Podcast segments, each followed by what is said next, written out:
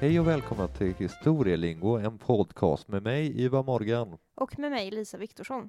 Förra veckan så pratade vi ju om svensk historia Ja, det gjorde vi. Svensk-dansk historia, när vi pratade om tåget över Bält. och sen så hade vi även ett extra avsnitt i lördags som handlade om eh, drycken cola. Ja, eh, och det här liksom läskbonusavsnittet kommer få en uppföljare nu på lördag faktiskt också. Jaha, det, det är roligt. Ja. Men innan vi hamnar där så ska vi diskutera en svensk under första världskriget. Precis, ni som har klickat er in på det här avsnittet har ju sett att rubriken är Sibiriens ängel. Och hon som kallades för Sibiriens ängel hette Elsa Brännström. Och eh, vi ska tillägna det här avsnittet henne. Mm. Vi kör! Mm.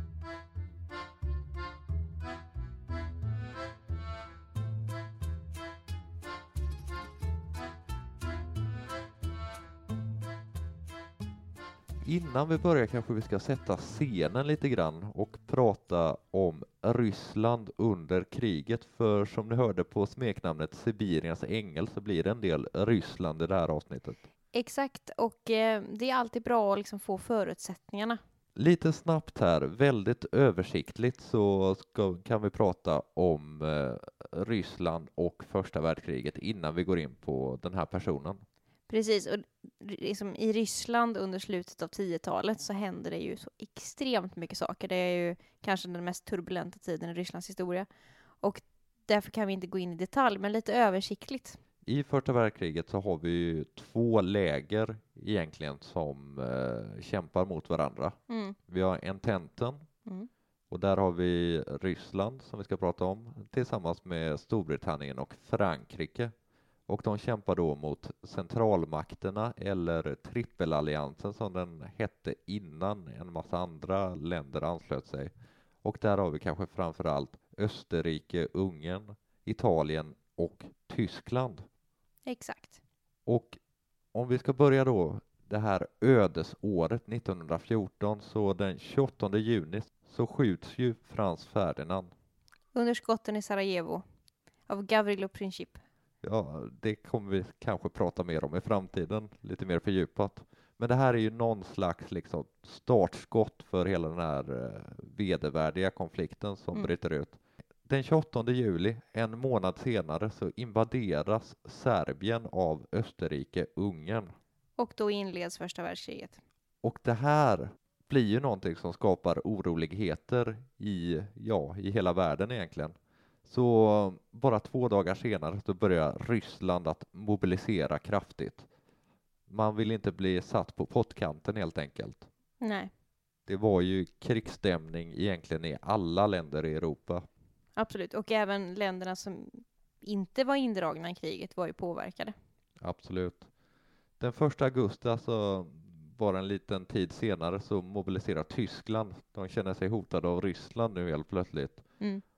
Och sen så kommer Tyskland börja gå in i andra länder, Belgien, Luxemburg och Frankrike till att börja med. Mm. Var på Ryssland som hade ett eh, försvarsavtal med Frankrike förklara krig mot Tyskland och eh, man samlar sina arméer, framförallt två stycken och eh, börjar liksom tåga mot Ostpreussen.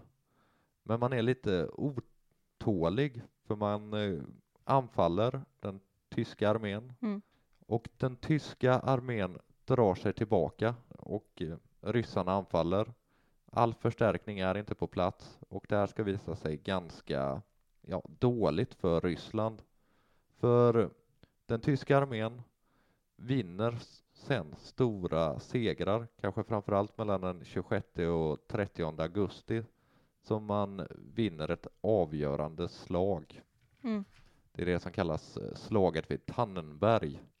Ja, det är ett sånt där namn som man känner igen från skolan. Precis, det var Hindenburg som var tysk eh, överste där. Och det här gör ju liksom, sätter en eh, front, Mm. den så kallade östfronten. Man pratar ju ofta om västfronten och östfronten när man Ja. pratar om första världskriget. Västfronten kanske är den mest berömda, men det beror mycket på att det var på västfronten vi har det här riktiga skyttegravskriget Mm. där det blir status quo Och eh, ja, så otroligt många människor dör helt onödan. Ja, precis. På, Fast det gjorde det ju, ska vi tillägga också, även på själv, östfronten. Eh, självklart. Men, eh, men, Men- de här ikoniska skyttegravskrigen som, som ju ofta skildrats i, i populärkulturen i film och sådär, det är ju främst på västfronten som det gick till på det sättet då. Ja, fronten var lite mer rörlig på östsidan, så den Mm. liksom stridigheterna tog och böljade fram och tillbaka mellan Mm. de olika makterna som slogs. Så det var inte riktigt det här skyttegravskriget, men det var ju lika vedervärdigt på alla sätt. Absolut. Där har vi väl kanske när Ryssland är inne i kriget och det är väl de kanske förutsättningarna vi behöver ha för att gå in i det här avsnittet för att prata just om Elsa Brännström. Ja, och innan vi går in mer på Elsa som person så kan vi också säga vad Sverige står i det här. Absolut. För det är ju lite relevant då. Sverige var ju under första världskriget på många sätt ganska tyskvänligt. Mm. Och framförallt innan första världskriget så var, ja alltså på samma sätt som Sverige idag blev väldigt influerade av engelska och amerikanska i språket så var man väldigt influerad av tyska eh, tidigare till exempel. Ja, precis. Man lärde sig ju tyska i skolan Mm. på ett sätt som man inte gör idag, utan det var, hade ungefär samma status som engelskan idag. Precis. Och eh, så att liksom, ute i stugorna i Sverige så var väldigt många på Tysklands sida och även då Österrike-Ungern. Mm. Men eh, Sverige stod ju utanför första världskriget. Man värnade om sin neutralitet, Ja, Som som, ju- så ofta. som ju är ett tema som kommer att bestå även i andra världskriget. Och ehm, det som Sverige blev värst drabbat av av första världskriget, det är ju ransoneringarna. Mm. Nämligen för att stort sett all import stryps Mm. till Sverige och man måste klara sig själv, vilket visar sig inte går. Nej, det blir ju svält i riket. Ja, det blir det. Det blir extrema ransoneringar på liksom de mest basala förnödenheterna som potatis, socker, mjöl och sådär. Och ehm, det ledde till mycket upplopp och så i Sverige, men det är ett annat avsnitt. Men eh, vad gör man då som ett, ett nation som inte är indraget i kriget? Jo, man vill ju hjälpa till så gott det går Ja, med humanitär hjälp. Och som jag sa så var ju Sverige väldigt tyskvänligt och man hade liksom en av sina största insatser hade man i Österrike och Ungern Mm. eh, på ett fältsjukhus i Wien. Mm. Där man skickade väldigt mycket svenska sjukvårdare. Men man hade även i Ryssland en ganska stor hjälpinsats. Och totalt under första världskriget så skickar Sverige 1016 godsvagnar med förnödenheter i form av mediciner, kläder, Ja, filtar. mat, filtar, ehm, det absolut mest basala då. Och vet du hur många svenska hjälparbetare som arbetade i Ryssland under eh, första världskriget? Eh, Det är väl runt 70 000 någonstans. Ja, 77 000. Ja, det är många. Det är väldigt många. Så att även om Sverige kanske på många sätt var, var liksom tyskvänligt och så, så, så fanns det hjälp, skickades hjälp åt, åt alla håll under kriget. Men eh, du har väl kikat lite på Elsas barndom? Det har jag gjort, för Elsa föddes faktiskt i Ryssland, Mm. vilket skulle visa sig vara en stor fördel sen när hon eh, uträttar sitt arbete som vi kommer in på alldeles strax. Eftersom att hon ju var bekant med språket. Absolut. Eh, Hon föddes 1888 i Sankt Petersburg. Mm. Och då kan man ju fråga sig varför föddes hon i Sankt Petersburg? Jo, hon hade en pappa som var marinattaché Mm. och positionerad i just Sankt Petersburg. Precis, så att hennes föräldrar var ju svenskar då. Ja, pappan Edvard Brännström och eh, mamman Anna Echelsson. Och eh, Elsa tycks tidigt ha haft eh, någon slags eh, hjärta för andra människor. Hon verkar ha sett sina medmänniskor. Mm. Redan som barn i Sankt Petersburg så ska hon blivit väldigt upprörd när hon såg alla kuskar. Hon rörde sig i en väldigt högborgerlig miljö Mm. och folk hade ju kuskar liksom. Och eh, vintern i Sankt Petersburg är ju inte särskilt varm om man säger så. Nej, tvärtom. Och hon såg alla de här kuskar som var tvungna att stå utomhus och vänta på sitt herrskapsfolk. Mm. Ibland, ofta ända in på småtimmarna på morgonen. Så att det ska väldigt tidigt ha varit väldigt upprörd över att ha sett. Ja, det var väl så att hennes far hade ganska liksom, moderna uppfostringsideal. Absolut. hans tanke när det gällde uppfostran var att alltid fråga sina barn om deras åsikt och även att eh, barnen gärna fick argumentera för sin sak. Och det här var väl någon tanke om att de skulle bli egna tänkande individer. Och det var ju extremt ovanligt i liksom som samhällsnormen i det sena 1800-talet. Där liksom, ja, i, i de här borgerliga miljöerna så var kanske inte barnens åsikt det viktigaste. Nej, och kanske eh, inte heller flickors eh, åsikter. Eh, I synnerhet inte flickors åsikter. De bor i några år i eh, Sankt Petersburg, Mm. men hon är ganska liten när hon flyttar tillbaka till Sverige. För de flyttar tillbaka 1891, så hon är väl ungefär tre år gammal när de flyttar tillbaka till Sverige och då hamnar de i Linköping. Mm. För eh, fadern har då fått ett nytt jobb som eh, chef för Livgrendiärregementet. Oj, flott. Det är flott. Jag vet inte riktigt vad det innebär faktiskt. Jag är inte jätteduktig på det här med militära grejer. Nej, men det låter flott. Det låter väldigt flott. Och eh, de bor liksom i Sverige större delen av hennes barndom. Mm. När de kommer upp i övre tonåren så, så är det dags att utbilda sig Mm. och då väljer hon en lärarinnebana Ja. och eh, kommer in på Anna Sandströms högre lärarinneseminarium. Och det här var ju en ganska vanlig karriärsväg för eh, flickor överlag i sena 1800-talet och tidiga 1900-talet. För det var ju en av få vägar in i ett yrkesverksamt liv faktiskt. absolut så var det. Och eh, där lärarinneseminariet, det utbildade kvinnor då för att bli lärarinnor i framförallt Samskolan och Flickskolan. Mm. och eh, det var ett tvåårigt program. Förmodligen var det det tvååriga som Elsa gick. Jag har faktiskt inte fått fram huruvida hon lät det tvååriga eller det treåriga för 1907-1908 så bytte man det till ett treårigt program men hon slutade 1908 så sannolikt så lät hon bara det tvååriga programmet. Låter rimligt. Och eh, 1908 som jag sa så slutade hon och då flyttade hon tillbaka till Ryssland faktiskt och än en gång Sankt Petersburg Mm. och då är hon 20 år gammal. Familjen hade redan flyttat två år tidigare, 1906, för då hade fadern blivit envoyé på den svenska bestickningen i eh, Sankt Petersburg. Och minns man vårt eh, avsnitt om Quisling så var det ju det han hade, det jobbet han hade fast för Norge då. Ja, precis. Vi hade ju för några veckor sedan så hade vi ett avsnitt om eh, Vidkun Quisling.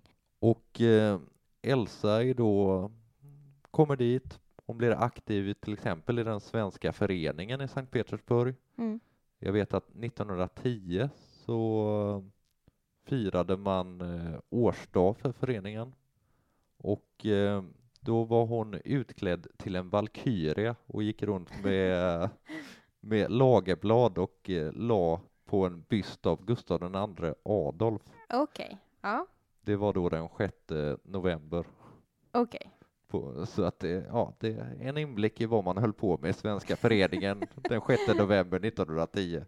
Lite märkligt idag kanske. Jag, jag har, om, om den här föreningen existerar fortfarande så tror jag kanske att eh, man gör andra saker när man träffas idag. Vi kan ju hoppas i alla fall. Är det någon som är medlem så kan ni höra av er.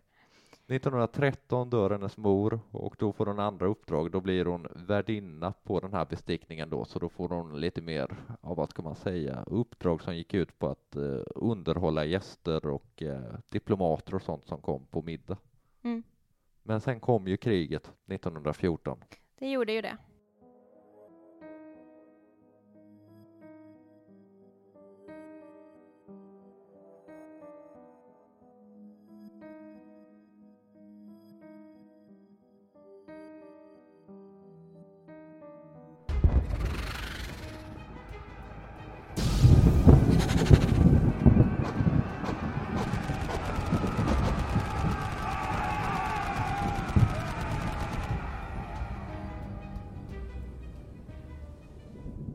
Kriget kommer, som vi varit inne på tidigare, så har ju Elsa en fallenhet för att hon vill hjälpa människor och hon tål inte orättvisor. Nej, Och det är ju nu som det verkligen kommer att märkas. Och eh, hon kommer ju från, som vi sa, en borgerlig familj eh, som hade det gott ställt. ja, en högborgerlig familj till och med. Ja, precis. Och hon börjar engagera sig i en insamling som det svenska ministeriet i Sankt Petersburg anordnar. Och den här insamlingen ska gå till att bygga ett sjukhus då för ja, människor som skadas i kriget. Då. Mm. Och parallellt med att hon är engagerad i den här insamlingsstiftelsen så utbildar hon sig en gång till. Mm. Hon är ju lärare, eh, men hon utbildar sig även till sjuksköterska Precis. på ett program som kallades då att man utbildar sig till krigssyster i Röda Korset. Mm. Det är så Elsa börjar första världskriget. Och vi får säga att Röda Korset hade ju funnits eh, ja, relativt länge vid, det här, vid den här tidpunkten. Det var ju grundaren för Röda Korset som fick det första fredspriset. Precis. Eh, till en början så hamnar hon i Finland Mm. och hon eh, hjälper flyktingar i Torneå och Haparanda. Mm.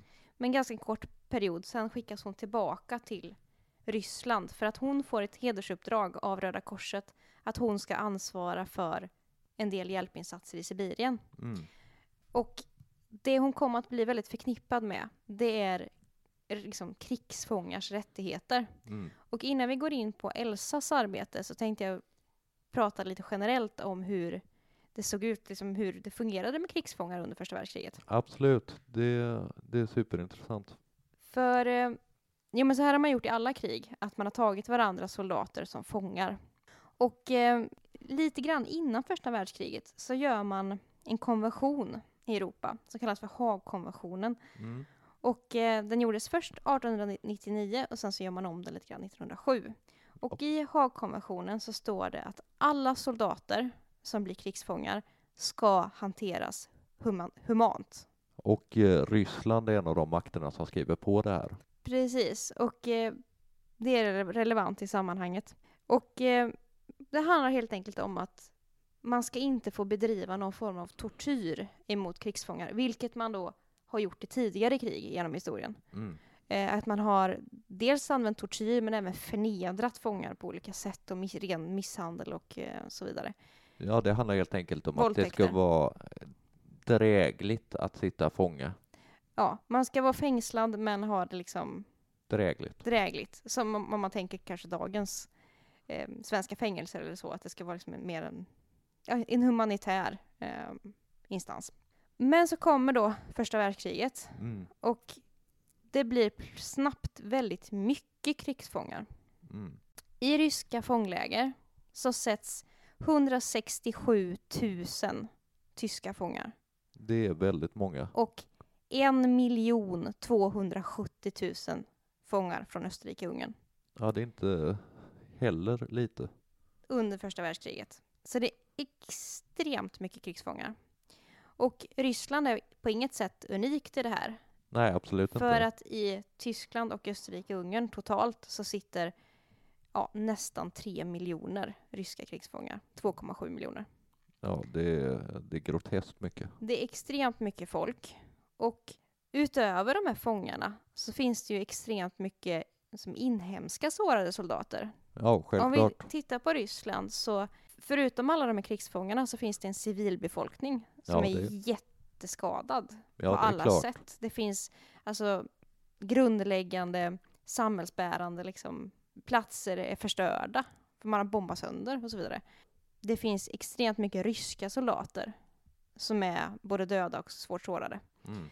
Och i första världskriget så blir det liksom att man tar först hand om sina egna, om den egna civilbefolkningen och egna soldater. Och längst ner på prioriteringen så kommer ju då krigsfångarna. krigsfångarna.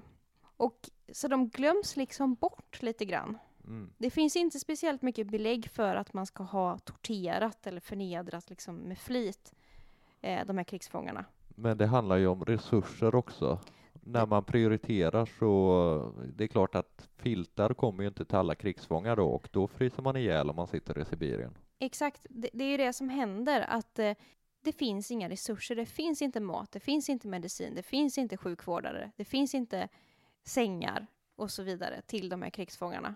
Och dessutom så är byggnaderna de sitter i väldigt små och det är extremt trångt, vilket gör att det sprids mycket sjukdomar.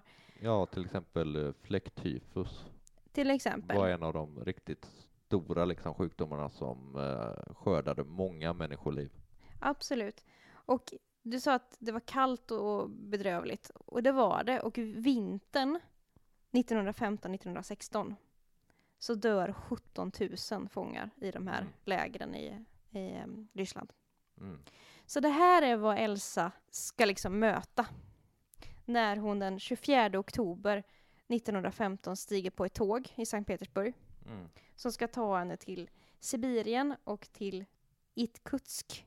Och det här är en lång resa över hela Uralbergen. Ja, ja, det är klart. Ryssland är ju stort. Det tar två veckor och hon är inte ensam, hon har med sig eh, nio andra hjälparbetare ifrån Sverige, Finland och Danmark.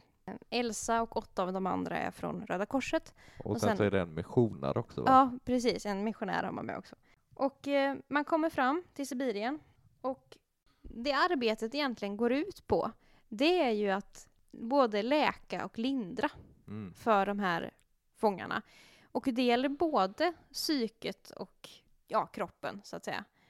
Så att det, det mest konkreta är ju att man ger dem mat, man ger dem filtar, man ger dem kläder, man ger dem möjlighet att tvätta sig. Alltså så här väldigt basala saker, enkel sjukvård. Eh, för som sagt, det sprids mycket sjukdomar och det var Mm. ganska farligt att gå in där som sjuksköterska. Ja, det är klart. Och eh, ja, ett exempel på varför det var farligt att gå in som sjuksköterska var att Elsa själv blir ju sjuk.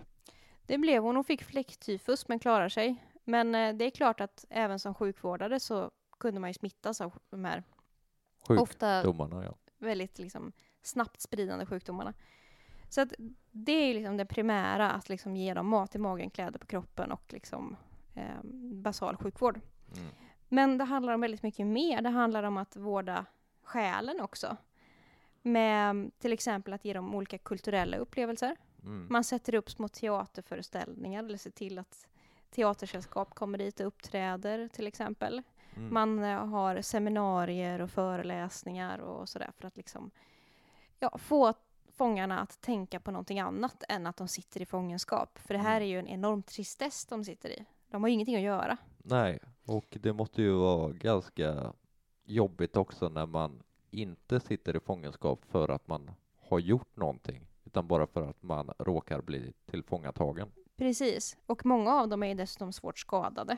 Och en annan grej som sjukvårdarna eller hjälparbetarna måste hjälpa till med att skriva brev. För att en del av de här fångarna är ju så skadade eller sjuka att de inte är kapabla att skriva själva. Och då Nej. sitter man och nedtecknar där de vill, vill säga till sina anhöriga och sådär. Och Elsa skrev väldigt mycket brev under sina år i Ryssland. Mm. Och eh, Elsa är ju lite grann boss Ja, eh, det får man säga. i det här. Och hon är kanske mest åkommer för en speciell händelse. Mm. Nu ska vi till Omsk, va? Precis. Omsk är en stad i Ryssland som drabbades väldigt, väldigt hårt. Mm. Det fanns nästan liksom ingenting kvar av Omsk. Och eh, jag vet till exempel, det finns en tysk krigsfånge som har beskrivit det som att i Omsk så försvann det sista gnuttan hopp. Eh, det hade till och med varit bättre att varit vid fronten för att det Mm. hade funnits mer hopp än vad det fanns i Omsk. Ja, och eh, det säger ju väldigt mycket. Första världskriget kommer ju att skörda ungefär 20 miljoner människoliv och det är bara när det gäller stridigheter. Sen så har vi ju spanska sjukan också som sprids. Och andra sjukdomar. För det är Mm. klart att spanska sjukan var ju extrem, men det fanns ju även många andra sjukdomar som spreds. Och ehm, ja, det är fruktansvärt. Mm. Men Elsa, hon, ehm, i situationen i Omsk så lyckas Elsa förmedla en hjälpsändning. Ja, okej. Eh, och den är inte svensk den gången, utan det är en tysk eh, sändning med tåg, tågvagnar som kommer till Omsk med liksom, basala förnödenheter med kläder och eh, livsmedel och eh, desinfektionsmedel inte minst. Inte minst, det är ju väldigt, väldigt viktigt. Mm, och sjukvårdsutrustning. Och det här blev hon liksom väldigt, hon, hon fick liksom en hjältestatus efter det här. Och Mm. eh, det började gå rykten om henne. Hon, hon var liksom, blev liksom en legend kan man säga bland olika krigsfångar. Mm. Och eh, det spreds rykten om att hon ensam skulle ha räddat 200 000 fångar och sånt där. Ja, hon blir ju väldigt populär i Tyskland. Det blir hon. Om vi ska hoppa fram lite grann bara som en parentes så vet Mm. jag att 1933 så blev hon kontaktad av Adolf Hitler som ville börja samarbeta med henne. Elsa sa nej. Elsa sa nej. Eh, naturligtvis, eller jag på att säga. Vi ska komma in lite mer på Hitler senare, tänkte jag. Mm. Men eh, om vi hoppar tillbaka till Ryssland. Mm. Det är ju 1915 när Elsa kommer dit och det är då Röda Korset påbörjar sin insats. Mm. Sen händer det ju någonting i Ryssland 1917. Ja, då har vi ju Lenin och hans eh, gäng som eh, gör en revolution. Och eh, ja, visst, Röda Korset finns på plats, men helt plötsligt blir ju situationen ännu värre i Ryssland och det är ännu mer människor som lider. Och det innebär ju att resurserna räcker inte. Nej, Så då blir det svårare igen, även för krigsfångarna. Men 1918 kommer ju freden, mm. äntligen. det är ju den här nya revolutionära eh, statsmakten som då sluter fred med Tyskland. Och man tänker då att nu är det fred och då borde de tyska och eh, tyska krigsfångarna och fångarna från Österrike och Ungern få åka hem. Mm. Så enkelt var det inte. Nej, absolut inte. Det blir nästan värre för dem. För att de blev liksom fast för att det var ett sånt enormt kaos i Ryssland. Mm. Så att av praktiska skäl, alltså de satt ju i Sibirien. Ja, det är Det- långt, långt bort ifrån eh, ja, Centraleuropa. Det är extremt, de satt liksom inte i Sankt Petersburg utan de satt så långt bort man kan komma i Ryssland. Och eh, de blev av praktiska orsaker kvar. Och eh, ja, under de kommande åren så befriades ju en del fångar. Men det kom att dröja ända till 1922 innan sista fången lämnar Sibirien. Ja, det är väldigt, väldigt länge. Och det är alltså fyra år efter krigsslutet. Mm. som de har behövt sitta där. Men Elsa då? Vad hände med henne? Ja, hon jobbar ju på där och hon har liksom fått den här liksom Ja. legendstatusen. Ja, vi, det är ju inte helt eh, taget ur luften om man jämför henne med Florence Nightingale som eh, tidigare under Krimkriget hade gjort liknande saker. Men eh, hon får inte heller åka, eller får, hon kan inte åka hem vid Nej, krigsslutet hon heller, utan hon blir kvar.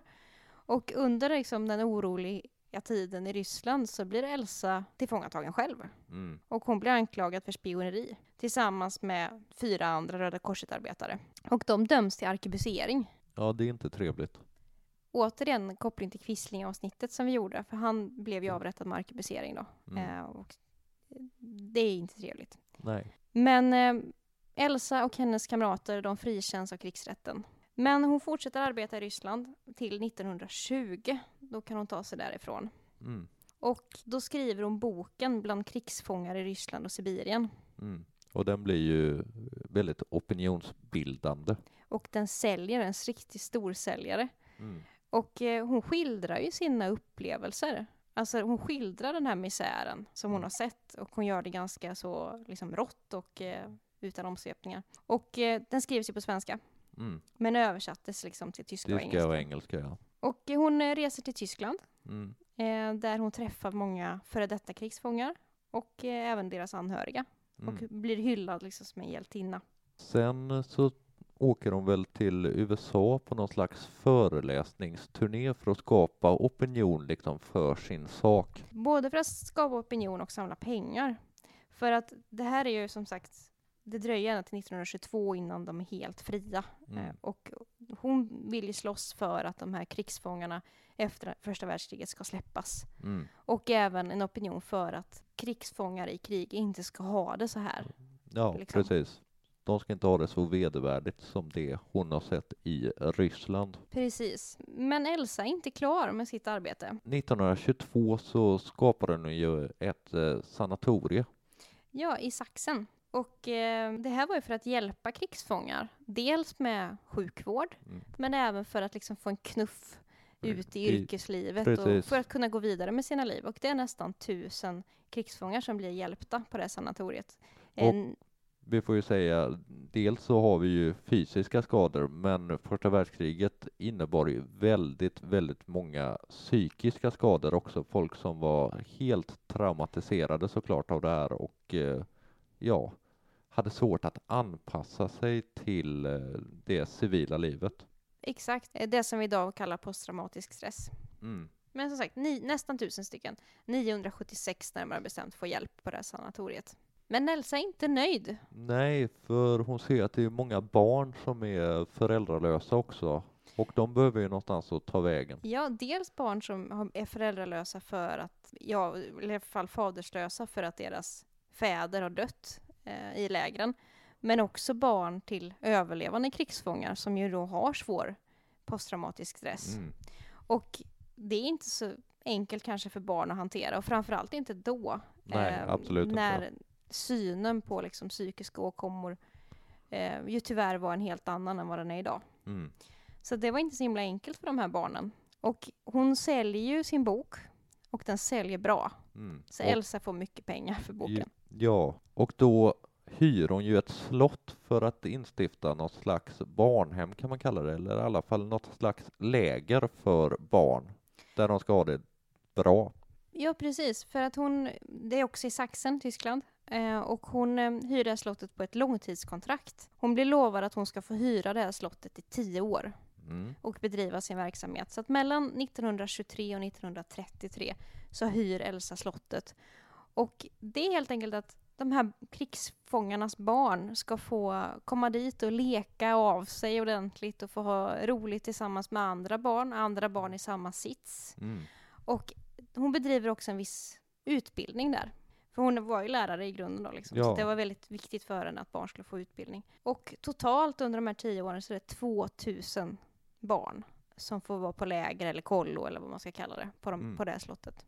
Elsas privatliv har vi inte pratat så mycket om. Nej, för hon gifter ju sig med en annan pedagog 1929.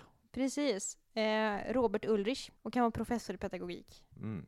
Och eh, de flyttar till USA av två anledningar. Ja, de flyttar ju 34. Året innan så har ju Hitler tagit över makten i Tyskland och eh, de var ganska skeptiskt inställda till det nazistiska maktövertagandet. Och, de, och nazi- nazisterna var skeptiska till dem. Eh, Elsa har ju tackat nej till, Hitler. till Hitler och eh, även eh, Robert ses liksom med oblida ögon från nazisternas sida. Eh, och Robert får ganska omfattande hot emot sig så att man vågar inte vara kvar i Tyskland. Nej. Och i den här vevan så får eh, Robert då en anställning i USA på Harvard som Mm. professor. Precis, ligger i eh, amerikanska Cambridge. Exakt. Och Elsa, hon är ju inte, hon vill inte vara någon hemmafru liksom som, Nej, nej. eh, som eh, går och drar liksom ben efter sig eller så, utan hon vill ju fortsätta jobba med det hon brinner för. Mm. Och ehm, hon fortsätter att engagera sig i USA, i flyktingfrågan, Mm. om flyktingar i USA.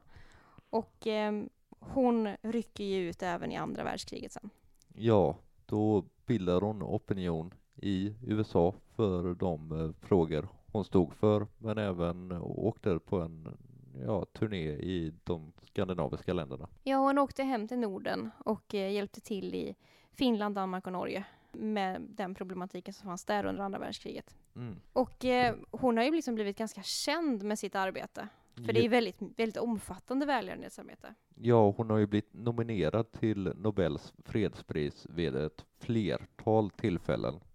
Det har, hon har ju blivit en kändis i paritet med Florence Nightingale. I sin samtid var hon absolut det. För att det här är ju ett väldigt... Det här är inte bara för att, att vi har pratat om tidigare om att eh, det här med välgörenhet är ju någonting som ofta liksom borgarklassen har hållit på med i form av insamlingar och så, och det är Mm. gott nog. Men Elsa var ju väldigt hands-on. Hon, ja, var ju, hon var ju i fronten liksom där det hände och utsatte, liksom riskerade sitt eget liv för att rädda andras. Men hon hinner tyvärr aldrig få Nobelpriset. Nej. För att hon avlider redan 1948 i bröstcancer. Mm. Och hon är begravd i Sverige faktiskt, på Norra kyrkogården i Solna. Och biskopen i Stockholm vid den här tiden, Manfred Björkqvist, han ska då ha uttalat sig om henne som en barmhärtighetens kämpande valkyria. Så det ligger kanske någonting i det, om vi går tillbaka till den där episoden när hon 1910 var utklädd till en valkyria. Ja, precis. Och eh, jag tänkte att vi ska tala något om Elsas liksom, eftermäle och utmärkelser och sådär. Absolut. Hon Eh. får ju en Serafimer-medalj redan 1919. Och Serafimermedaljen, för den som inte vet det, det är ju en väldigt flott medalj eh, som kungen delar ut. Och den tilldelas ju någon som har gjort en något för som är en humanitär eller för allmänheten till gagn eh, bra gärning.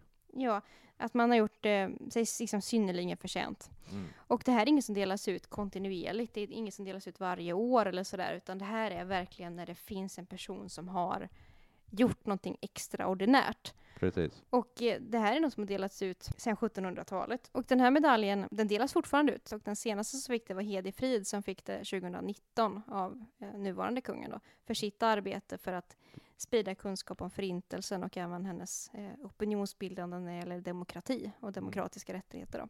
Ja, synnerligen välförtjänt. Absolut. Men det är inte jättemånga som har fått den här medaljen. Nej, Utan det är, det är ett litet gäng, men det är inte så många under årens lopp som har fått den här medaljen. Men Elsa Brännström fick den. Och eh, samma år, 1919, får hon även Röda Korsets guldmedalj. Inte så förvånande Nej. eftersom att hon verkade i Röda Korset. Då.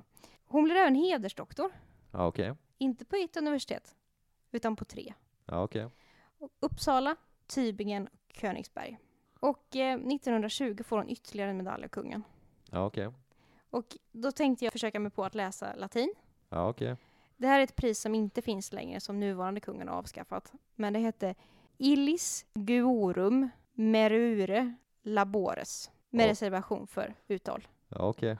Och eh, den här medaljen den delades ut ända från Gustav III och till 1975 då nuvarande kungen delade ut det sista gången. Och det är också en, också en medalj, precis som Serafimerorden, något som delades ut för särskilda insatser för, för mänskligheten. Ja, okej. Och hon får även Florence Nightingale-medaljen. Ja, det är inte så Eh, konstigt. Vi har ju nämnt henne förut, men det är ju en kvinna som har lite liknande livsöde kan man säga. Mm. Och eh, om vi ska tala något om Elsa idag, om eftermälet idag, så är hon ju som sagt hon är begravd i Solna. Hennes grav finns kvar. Det finns ett monument i Wien Mm. med en stor bild på Elsa.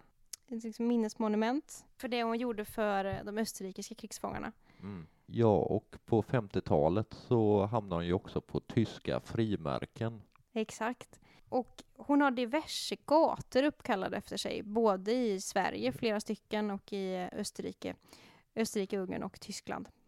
Mm.